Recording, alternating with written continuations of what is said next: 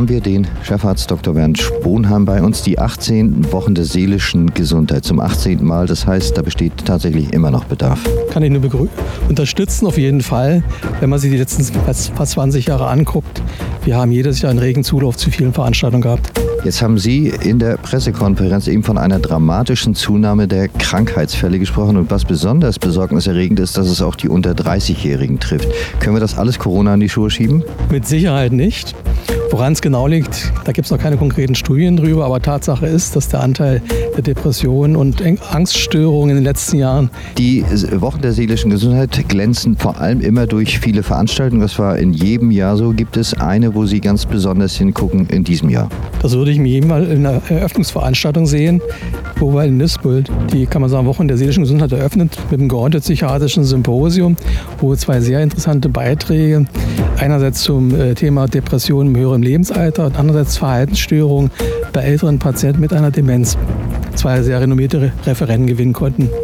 Und ich denke auch die beiden Kollegen, was Frau Professor Höppner-Buchmann als Herr Professor Langosch, denke ich mal, die ist auch bekannt auf ihren Fachgebieten, auch durchaus sehr gut in der Lage sein werden, teilweise sehr komplexe Krankheitsgeschichten, auch Laien zu vermitteln.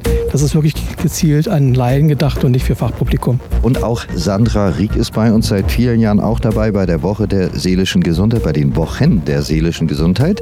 Die 18. sind es in diesem Jahr und das Boot ist nicht so ganz unbeteiligt, um nicht zu sagen, ihr füllt hier ganz schön was aus. Ja, das ist richtig. Wir haben jetzt also 4 Veranstaltungen, an denen wir richtig eng beteiligt sind und eine, wo wir mitmachen oder 4, die wir mit vorbereitet haben.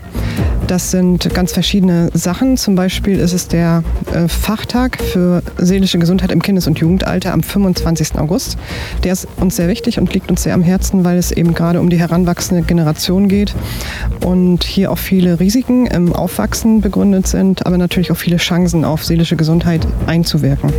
Und darüber wird am 25. August von 9 bis 14 Uhr im TGZ Gelegenheit sein, Informationen zu erhalten, an Workshops mitzumachen und auch diese Veranstaltung ist hier in den Wochen der seelischen Gesundheit beworben. Wir haben auf unserer Internetseite auch einen Link dazu, zu diesem Programmheft, so wie die Hansestadt Wismar auch und der Landkreis auch. Und der Bürgermeister Thomas Beyer ist uns als Schirmherr. Die 18. Veranstaltung ist, ich weiß nicht, wie oft Sie schon Schirmherr waren, etliche Male ein Thema, was Ihnen offensichtlich sehr wichtig ist. Ja, absolut. Auch deswegen, weil ich ja noch in meiner Zeit als Gesundheitssenator einiges an Strukturen, Einrichtungen und Ähnlichem hier mit aufbauen durfte. Mit guten Partnern und das sind einmal Herr Sponheim und die hiesige Klinik und auch der Verein Das Boot mit Sandra Rieck. Viele andere haben natürlich auch mitgewirkt und darüber hinaus sind dann eben diese Wochen der seelischen Gesundheit als Veranstaltungsformat entstanden.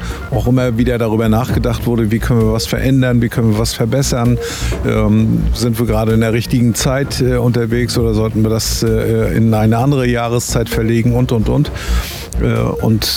ich finde die Vielfalt des Angebotes einfach auch ausgesprochen gut, was im Rahmen dieser Wochen stattfindet. Das sind wissenschaftliche Veranstaltungen, genauso wie Theater, Sport, Bowling oder Tischtennis oder eben auch ganz normale Begegnungsmöglichkeiten, zum Beispiel Tage der offenen Tür oder eben aber auch Fachveranstaltungen. Also das ist schon gut und es sind alle herzlich eingeladen, es sind auch alle angesprochen.